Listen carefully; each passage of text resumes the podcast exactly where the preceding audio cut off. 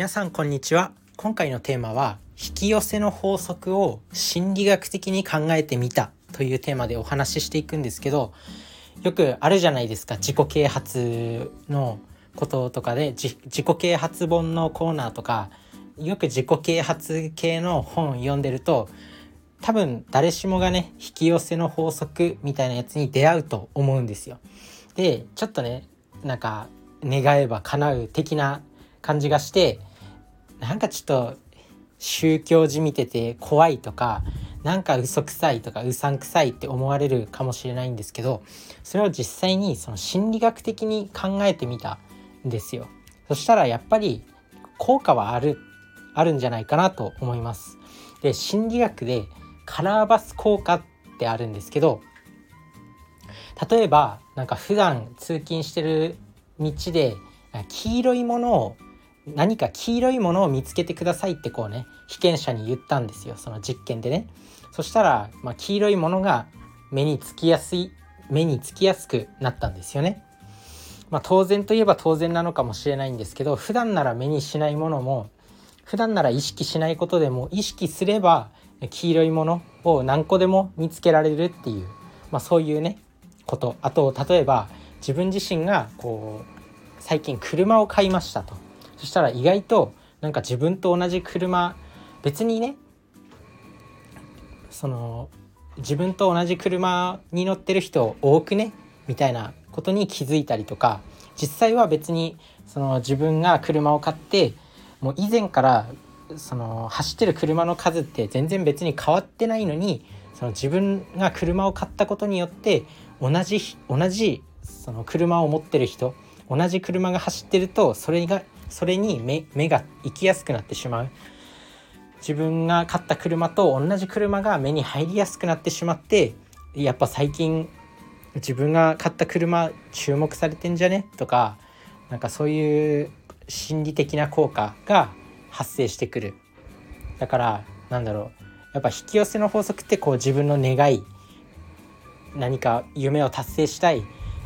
お金を稼ぎたいとか、いい人と結婚したいとか、そういう願いを、まあ、紙に書いたり、まあ、願ったり強く思ったりすると思うんですけど、そういうのが心理学的にカラーバス効果が働いて、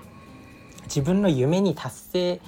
自分の夢を達成するために必要な情報に目が行きやすくなるんだと思います。まあ、お金稼ぎたいだったら、なんか周りに経営者が経営者の方がいたらその人に話聞く聞きに行こうとかってなるかもしれないし、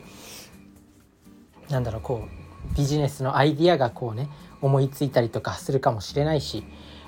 いい人と結婚したいっていう人はなんかこうね、いい人がいたら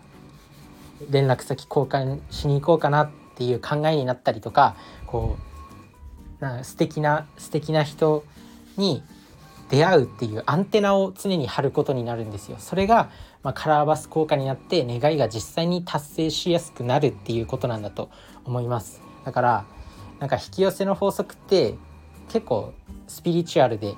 なんかうさんくさいって思うかもしれないんですけど、やっぱ強く願うことによってカラーバス効果が働いて、自分のその目的を達成するための、自分の夢を達成するための情報に目が行きやすくなるんで、まあ、実際にこうね、夢を叶える叶えることができるっていう、そういう風に近づいていくっていうことですね。だからまあどんな情報もやっぱ結局なんか達成できないって思うよりは、まあ、自分なら絶対できるって思ってた方が、まあ、少なくとも人生充実すると思うんですよね。絶対そうじゃないですか。普通に考えてネガティブに生きるよりもポジティブに生きた方が絶対にいいじゃないですか。楽しいじゃないですか。その方がネガティブに俺なんかできないよみたいな感じで考えてるよりもいいと思うんですよね。まあ、人間の本能的に原始時代からやっぱネガティブな思考、こっちに行ったら危ないからみたいな、知らないことをやるのは危険だからみたいな感じで躊躇しちゃうっていうのはもう本能だからしょうがない部分もあると思うんですけど、もうこの現代においてなんかそっちに行ったらその挑戦をしたら死ぬからみたいな、そういうことってそんなに起きないんで、まあ、いろんな挑戦をした方がいいんだと思います。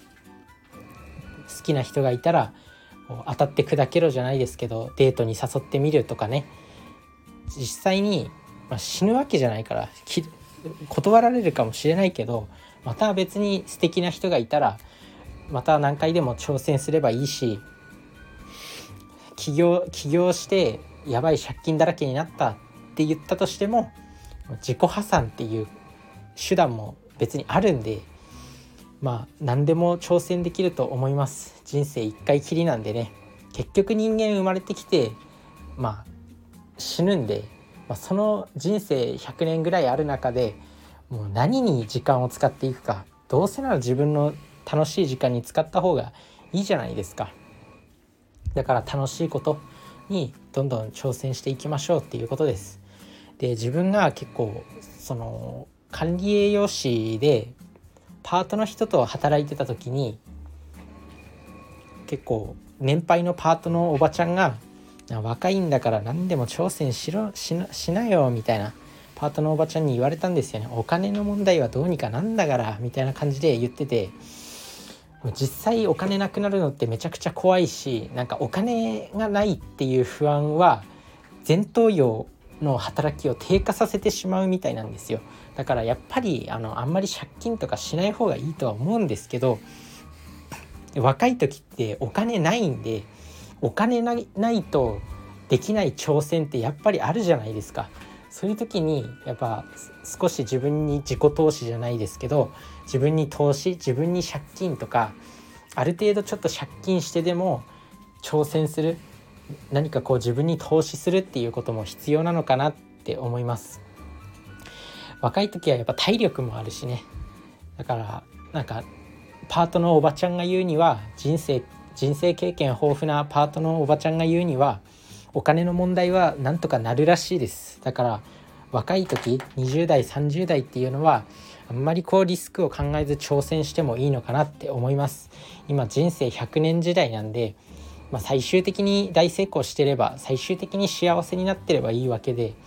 まあ、いろんな挑戦して経験を積んでいきたいなと思います。で、経験をたくさん積むとやっぱ自分の中の引き出しがたくさん、いろんな引き出しが生まれてくるんで、それがねもうミックス、いろんなミックスミックスされてアイディアが生まれたりとかもしてくると思います。なのでいろんなことに挑戦していきましょ